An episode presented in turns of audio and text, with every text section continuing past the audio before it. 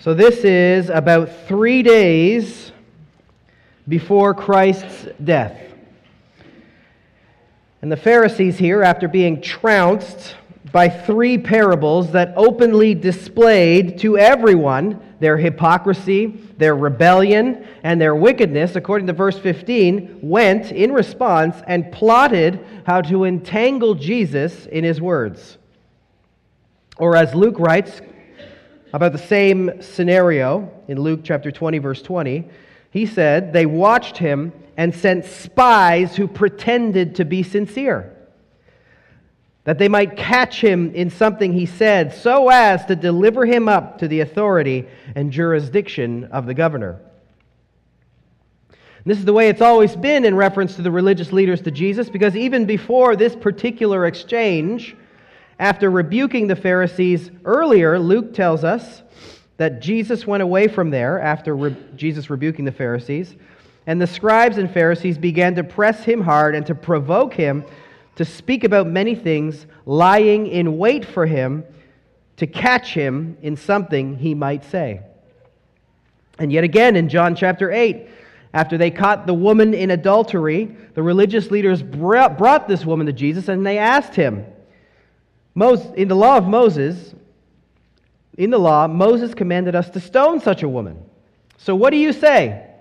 And the reason they asked Jesus that question, the reason they brought this woman into the presence of Jesus was, according to John 8 6, they said this to test him that they might have some charge to bring against him. So the question is why?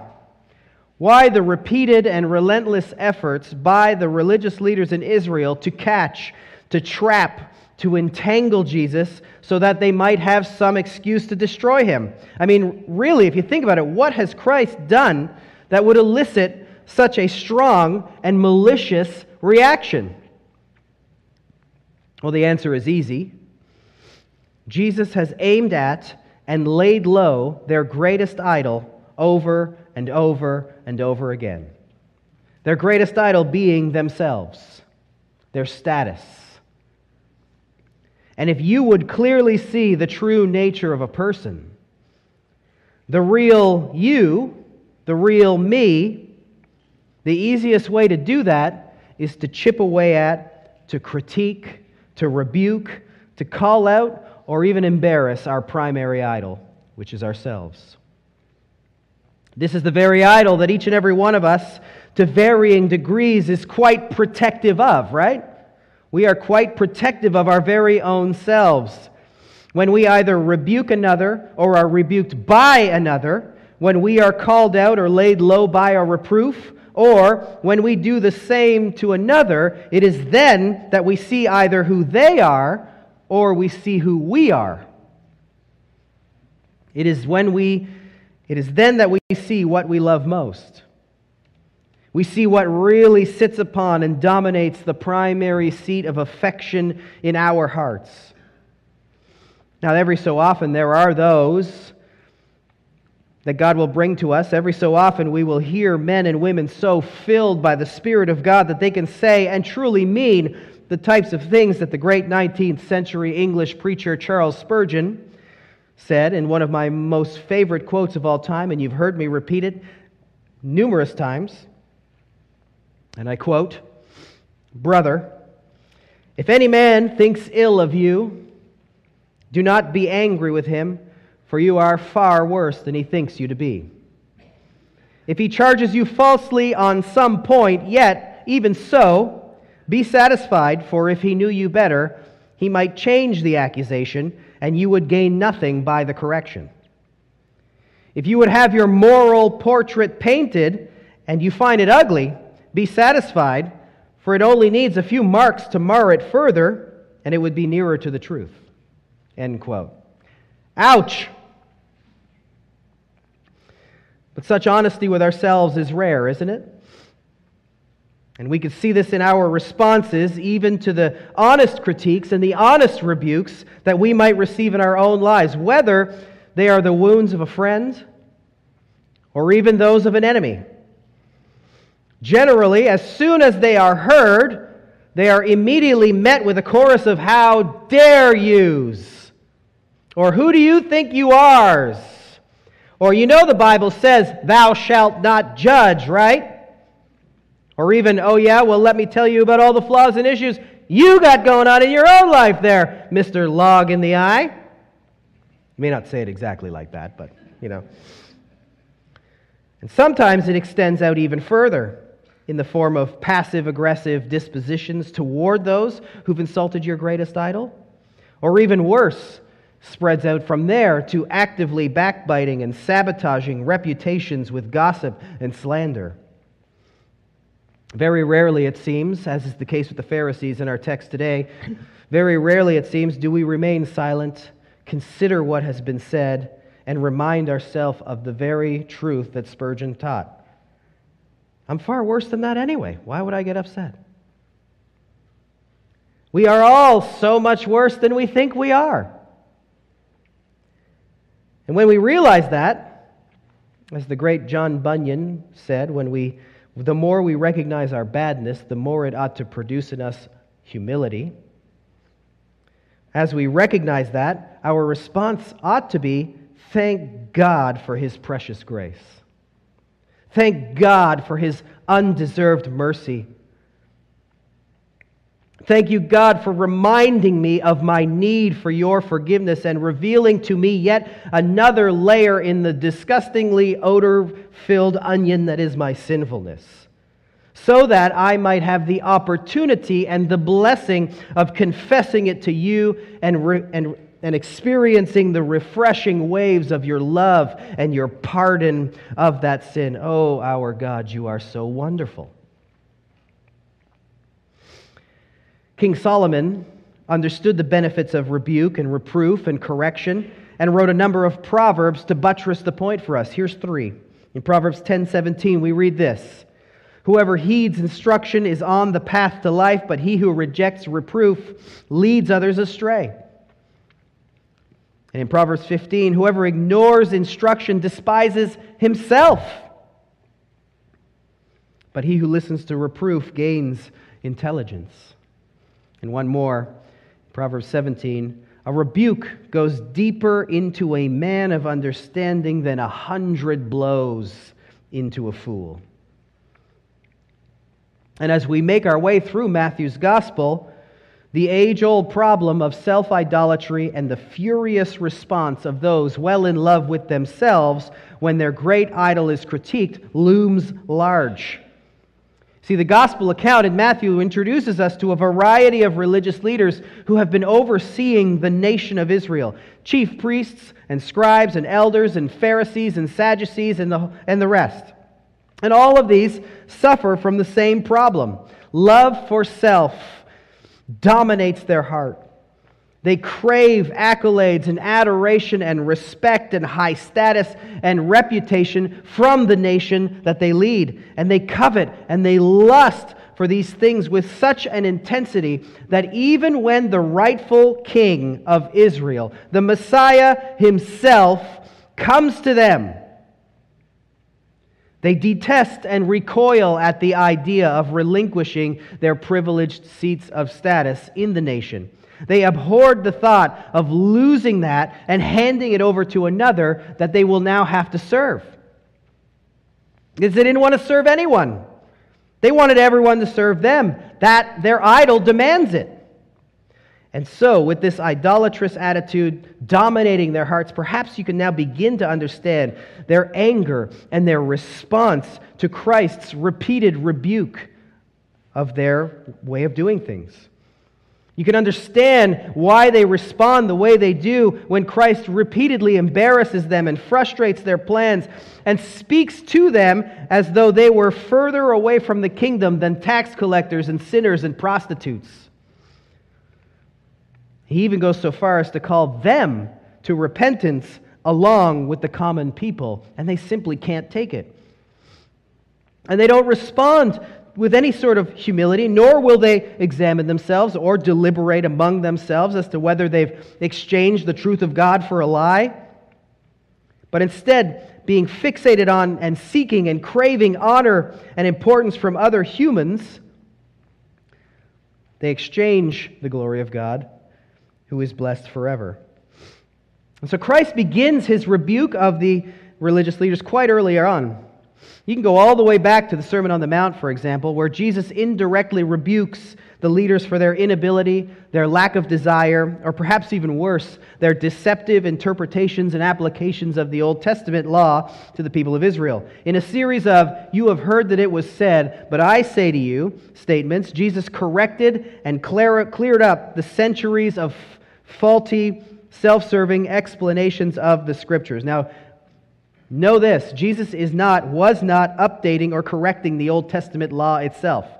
The scriptures are perfect. Jesus was clarifying for the people what the intention of the law actually always had been, but it had been muddied and covered over by the religious leaders in Israel because the religious leaders in Israel loved to make a habit of teaching the law in such a way that they themselves were able to keep it in the eyes of the people externally and so maintain the respect of the people so that the people would see them as the holiest men in all of Israel and they got what their idol craved. Jesus also rebuked these same religious leaders for their lack of care and concern for the lost sheep of the house of Israel.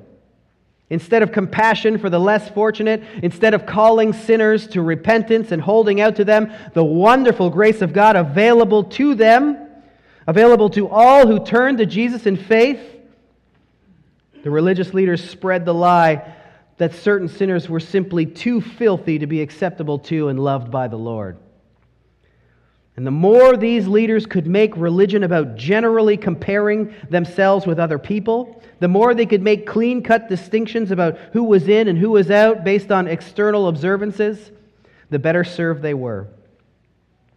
And they walked around with their heads held high, looking down at all of the sinners beneath them who weren't as pious as them, and they walked around saying to themselves, Do you see how holy I am?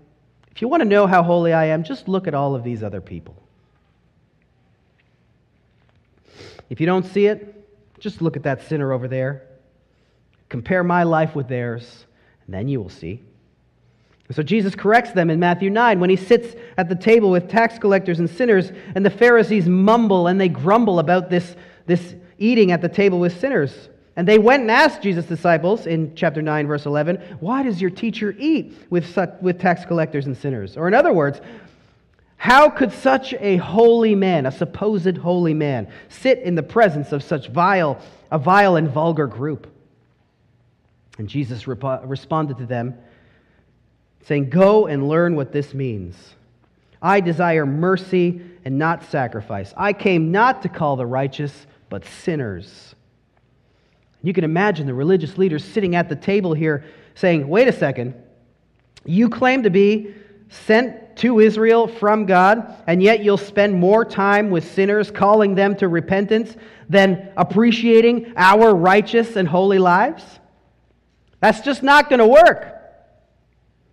There's no way we're going to give up or share or welcome a variety of sinners in to dilute this honor pool. But all of these rebukes, and there are more, will culminate in the absolutely withering reprimand and chastisement of Israel's leaders in chapter 23 to 25 which was so which was so much to them which was too much for them to bear and it led to them plotting together to arrest Jesus by stealth so they could kill him. You read that in Matthew 26 verses 3 to 4 but even so all of these scoldings rather than humbling the leaders in Israel only served to increase their fury increase their anger. And Jesus, as he mercifully rebuked them over and over again, as he lovingly humbled them over and over again, displaying for all to see their hypocrisy, their lack of concern for truth, and continually embarrassing them in front of the crowds, they simply wouldn't take a breath. They simply wouldn't consider what Jesus has been saying to them. They could not stop for even a second to think to themselves, you know what? Jesus is right. We have been too proud. We have been too focused on ourselves at the expense of the nation's spiritual life. Jesus, what should we do? No, instead, they lash out in fury against the one who continued in his instruction to clobber and defeat and reveal their idol over and over and over again. And in three parables in Matthew chapter 21 and 22, Jesus speaks them in rapid succession. It's no different. You remember the parable in chapter 21, verses 28 to 32, where Jesus admonished the leaders for refusing to heed the call from a true prophet sent to them by God. John the Baptist, the first prophet in 400 years, could not have been clearer in that he pointed out Messiah, he pointed out the Christ. He actually took his finger and pointed at Jesus and said, Behold the Lamb of God. The liberator is here in front of all the people. There he is. And yet the religious leaders refused to believe John.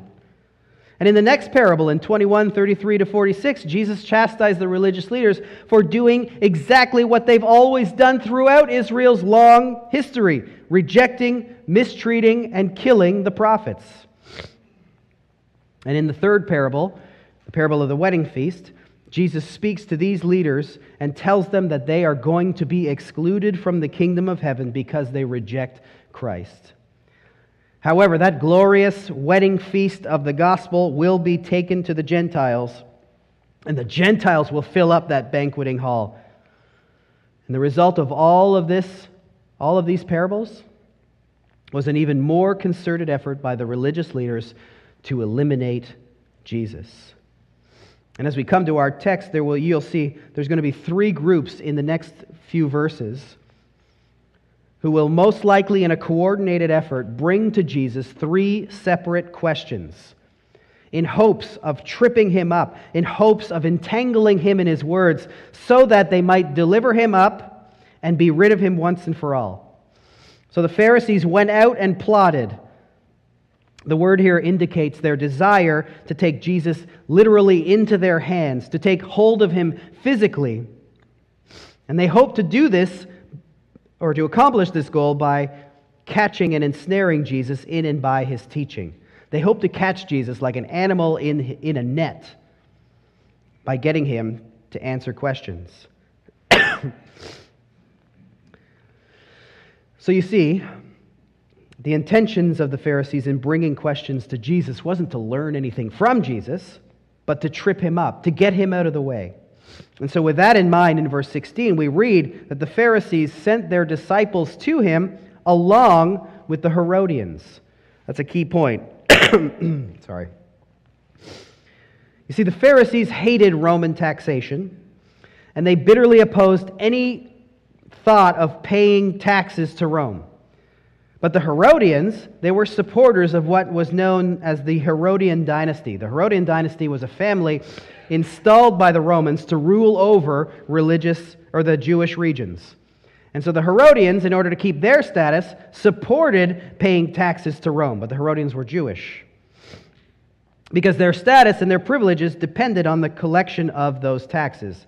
So, two groups whose idols of self status depended upon two separate outcomes or two separate answers to this question come to Jesus asking him this question.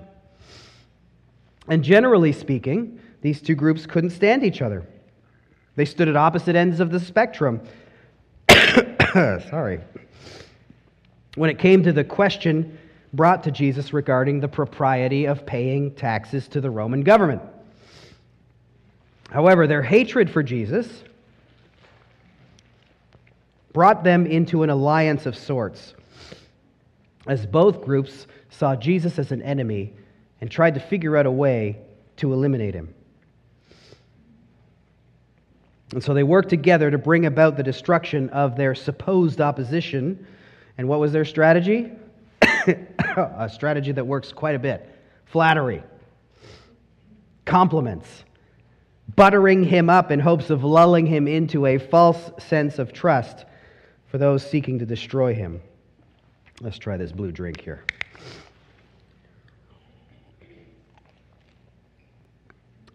No doubt they'd worked this tactic on others to great success.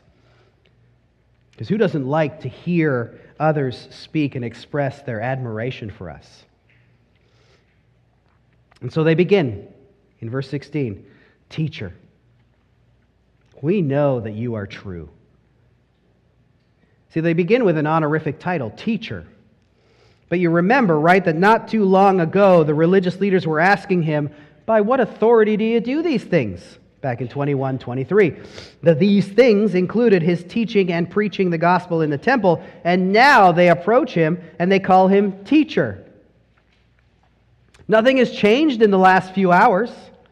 They still hate Jesus, they've just shaken up their strategy a little bit. Teacher, we know that you are true. We, plural, the religious establishment in Israel, we know that you are true meaning that you are honest, that you are genuine, that you are righteous, and that you are truthful. And we also know that you teach the way of God truthfully, 2216. Meaning, you instruct the nation in the pathways of the Lord with accuracy. You make crooked roads straight. The people can depend on you to speak the truth uprightly, with integrity, and with accuracy. And so you see them heaping on flattery after flattery as they continue on. We also know that you don't care about anyone's opinion, verse 16. Meaning you are unconcerned with, you aren't anxious about. It doesn't matter to you what anyone thinks. You are impartial. You do not adjust or craft your instruction according to the opinions of those who are listening to you. But instead, you fixate on and you instruct with the scriptures because you are not swayed by appearances. Or more precisely, if you look at that phrase, you'll see probably a little footnote in your Bible. And if you look at the bottom, it'll say something like it, uh, the, the specific meaning is you don't look at people's faces, or something like that down at the bottom. It's a Hebrew idiom that describes someone who doesn't change their message based on the reactions of the people to what is being said. As you look out on faces and you can see people, if you're speaking and they're just like, you know, and all of a sudden you're like, well, no, I didn't mean that. I meant this. And then they're like this, and you're like, yeah, yeah, that's what I meant. So whatever their faces are doing, you start changing it accordingly. They say, you don't do that. You follow the way of truth without any fear of reprisal, without any fixation on the favor and applause of, pe- of the people, which can't be said for the chief priests and the elders of the people, who, because they fear the crowd, refuse to answer questions that are brought to them by Jesus. So now, with all of the sappy, sugary flattery out of the way, these questioners might assume we've got Jesus right where we want him. And ready to spring their trap, they continue in verse 17 with a question. The question Tell us what you think. Is it lawful to pay taxes to Caesar or not? In other words, is it appropriate is it permissible? Is it authorized or allowed by the law of Moses to pay taxes to foreign overlords ruling the nation of Israel, and in so doing, support their continued pagan oversight of the nation? There is no direct Old Testament law that gives any clear cut answer to the question of what Israel must do in regards to taxes should they be dominated by another nation. And so the Israelites generally fell into two categories on this subject. The minority position were those who supported Herod's rule over Jewish territories and therefore supported Roman taxation. Again, this, this is represented by the Herodians who come to Jesus. The majority position in Israel was that the payment of such taxes constituted treason against the nation of Israel. It was clearly, according to them, disobedience to the God of Israel. And for much of the Jewish population, Nothing was more humiliating to them. Nothing was more reflective of their current status as a nation subject to foreign overlords than the payment of Roman taxes. This very tax paid for and supported the armies that kept the people of Israel under Roman rule. Now, this issue of taxation for in, uh, uh of, among the Israelites to Rome was actually a, a, a rather large question. This very subject led to a number of insurrections in Israel. For example, in Acts chapter 5, 32, we read of a man, Judas the Galilean, who rose up in the days of the census and drew away some of the people after him. He perished, and all who followed him were scattered. The historical background to Judas the Galilean was that he kickstarted an insurrection in the year AD 6, A.D.6, not 86, AD 6. He did so by crying out to the Israelites God is our only ruler and king, and taxation is the path to enslavement. That, that uh, rebellion and insurrection was crushed by the Romans, and Judas was put to death.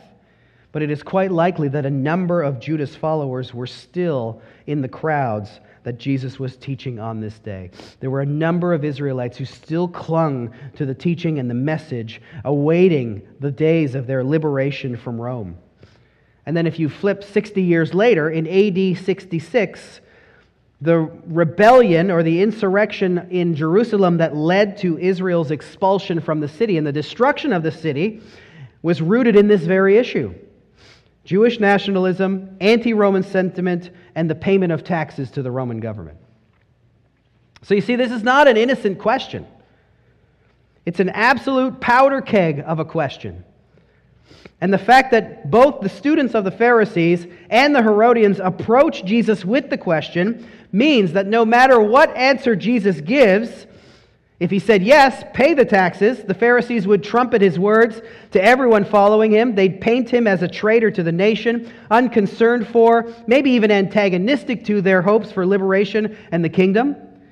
If he answered yes, the Pharisees would use that to alienate the freedom loving Jews from Jesus by accusing him of being sympathetic to Rome and the oppressive pagan rule of the Roman government.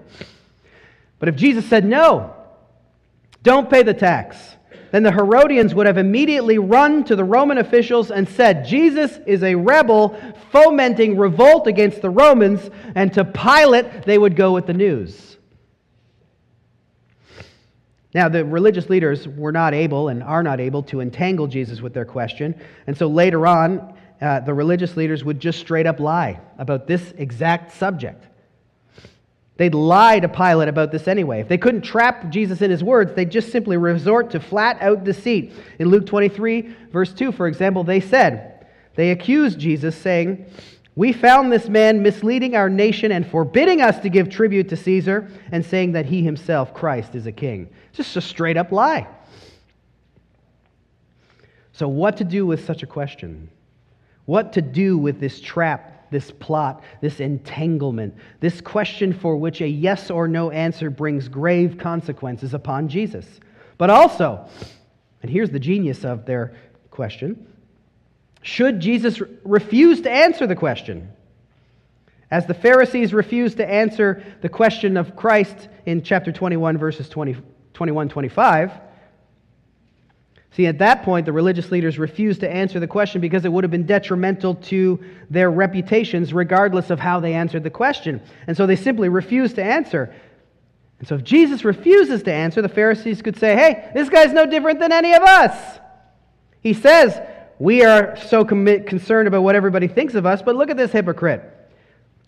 It's an ingenious situation, isn't it? A yes is wrong, or not wrong, but a yes is will lead to consequences. A no will lead to consequences. No answer will lead to consequences. So, how is Jesus going to ha- handle this particularly thorny question? And you can imagine the Pharisees and the, the Herodians standing back saying, We got him. Well, look at verse 18.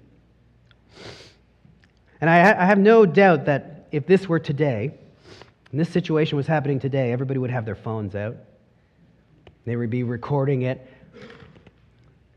salivating over the possibility of posting to YouTube a Pharisees owned by Jesus or something like that. You know those videos? A ridiculous genre of videos, by the way. Look at verse 18. But Jesus, aware of their malice, said, Why put me to the test? You hypocrites.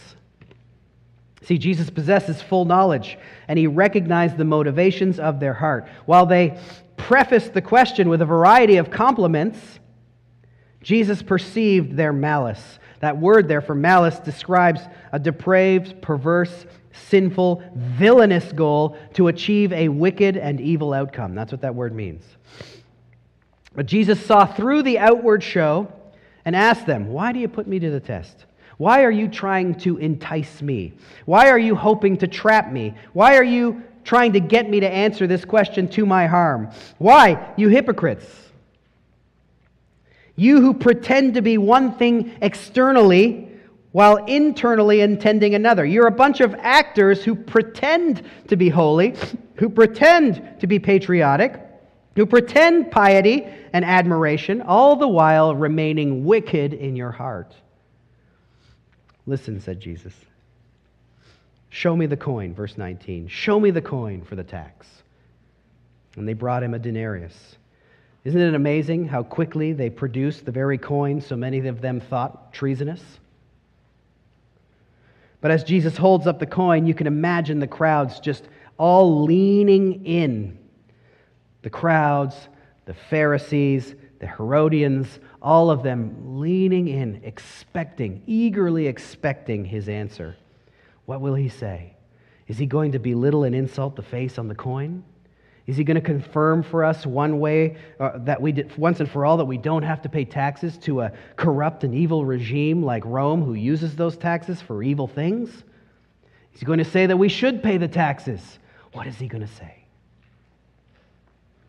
And Jesus said to them, Whose likeness and inscription is this? They said, Caesar. Now, the coin in, gener- the coin in question here would have had on one side of the coin the image, a visual representation of Tiberius Caesar. Of Tiberius Caesar seated on a throne, wearing a crown, and clothed in, clothed in the vestments of a pagan high priest.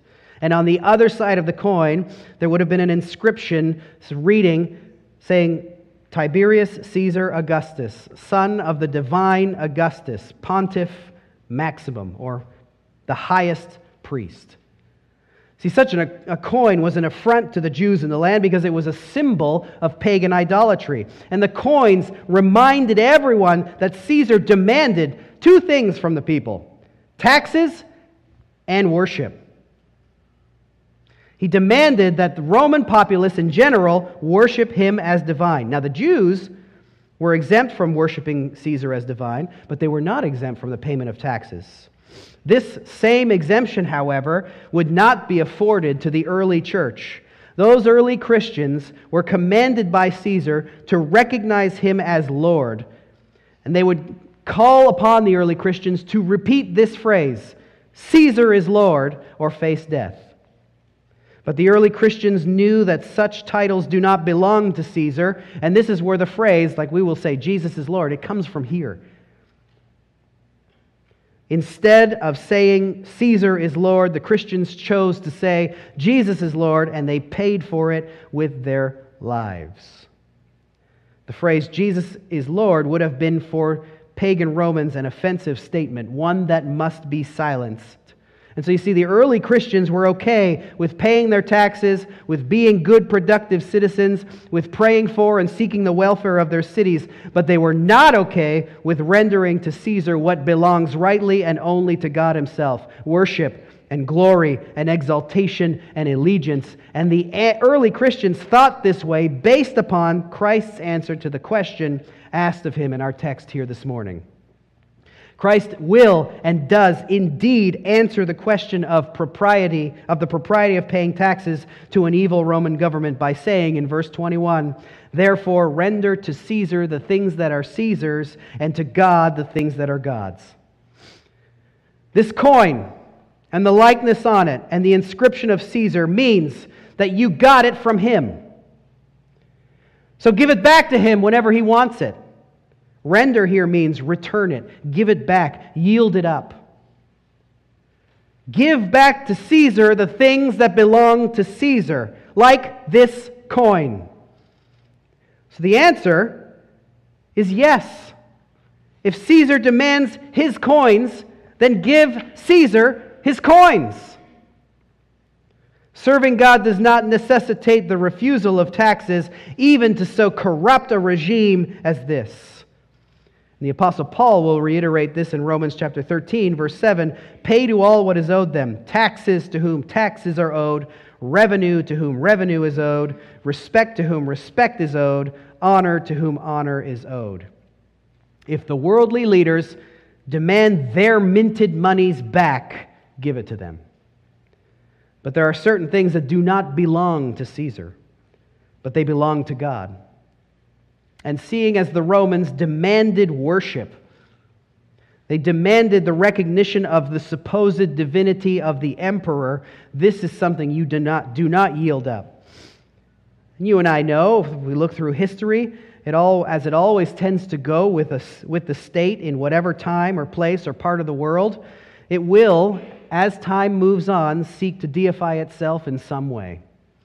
Whether it's in the form of an emperor or a pharaoh or a king with delusions of being divine him or herself, or some system governed by fallen human beings, eventually all of them, left to themselves long enough, will begin to encroach upon the things that are God's.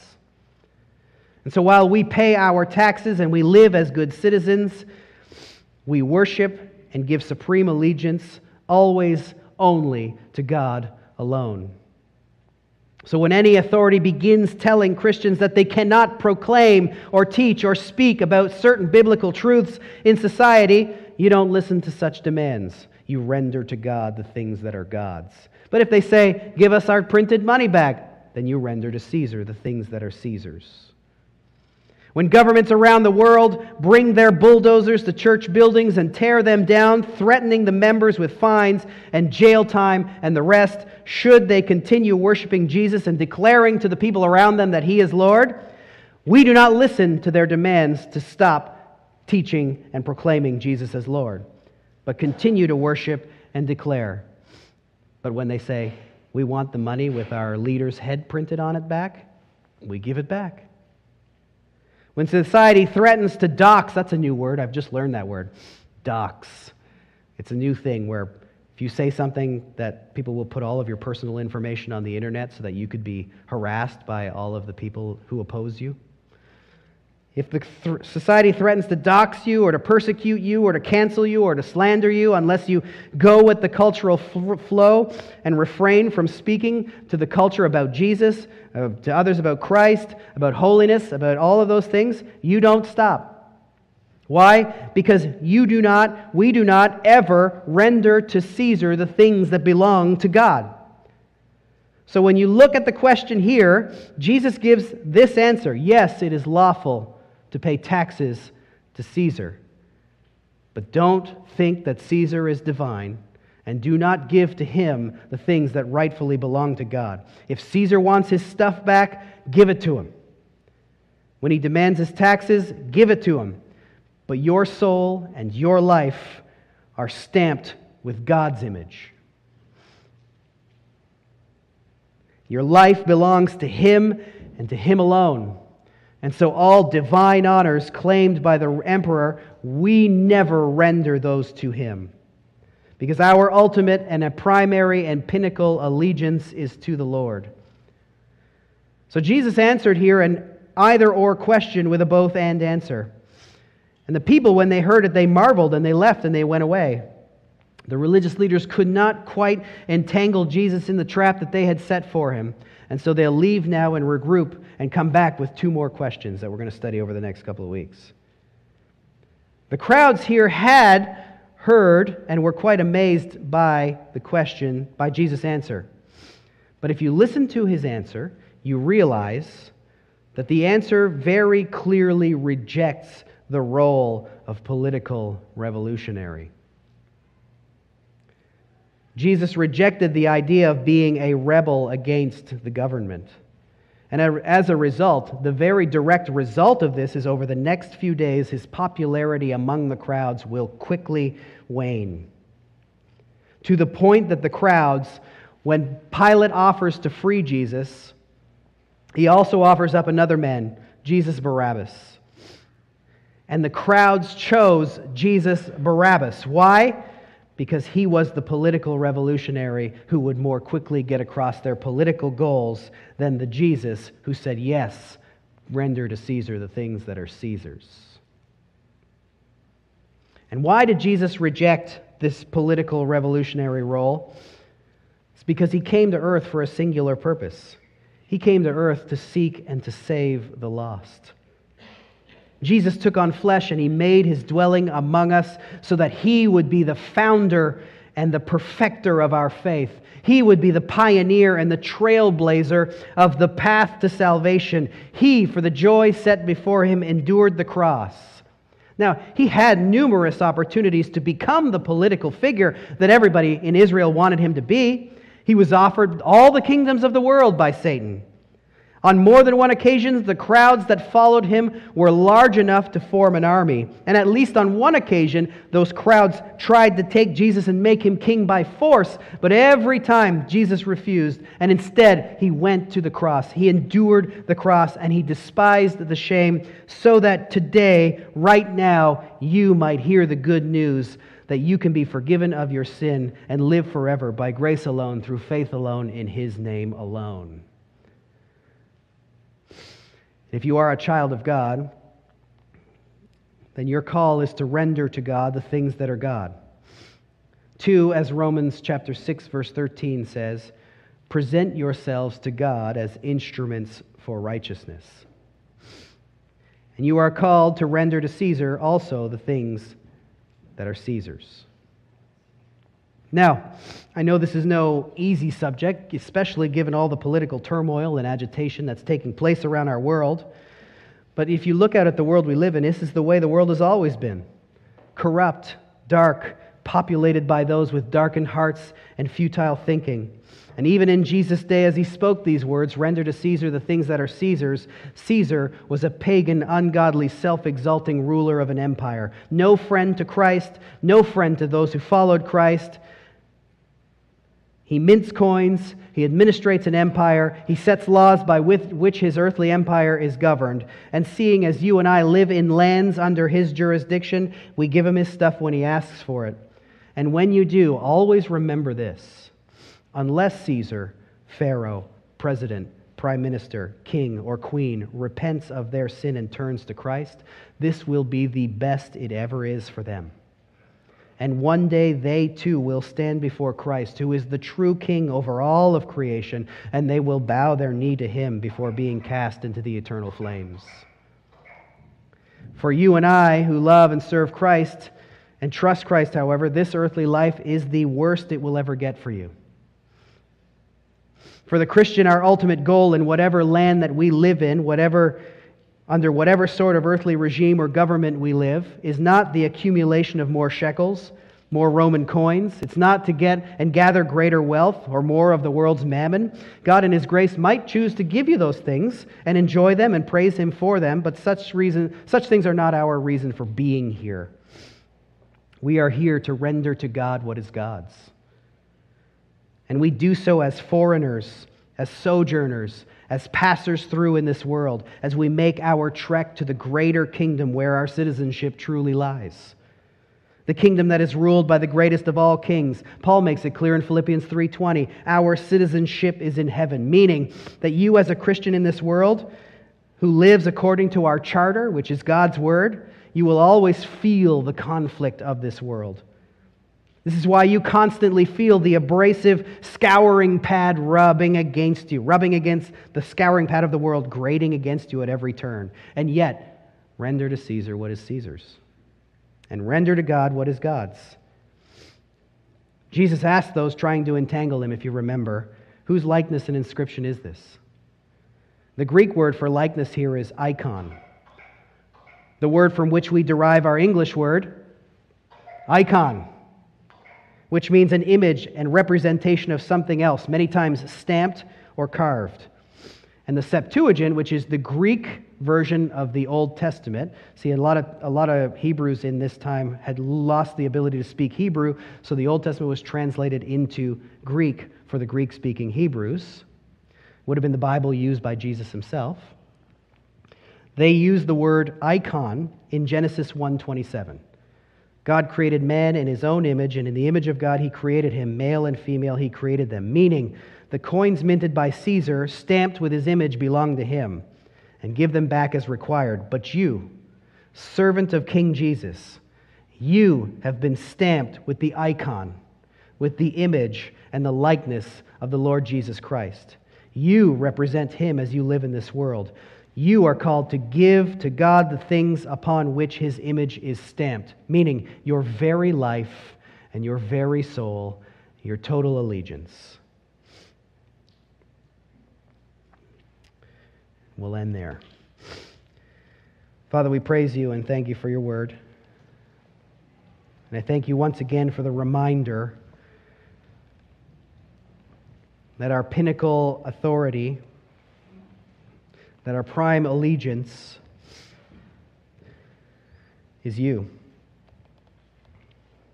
And oh, what a wonderful blessing that is. There is no one greater than you, no one higher than you, no one who is as good as you, as holy as you, as gracious as you, as merciful as you.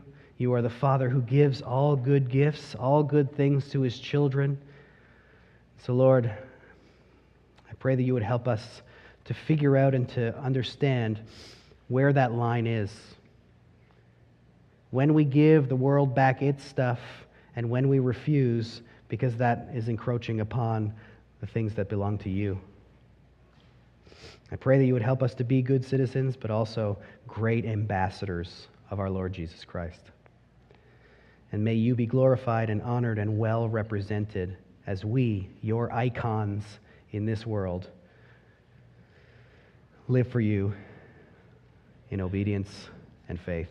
We pray this in Christ's name. Amen.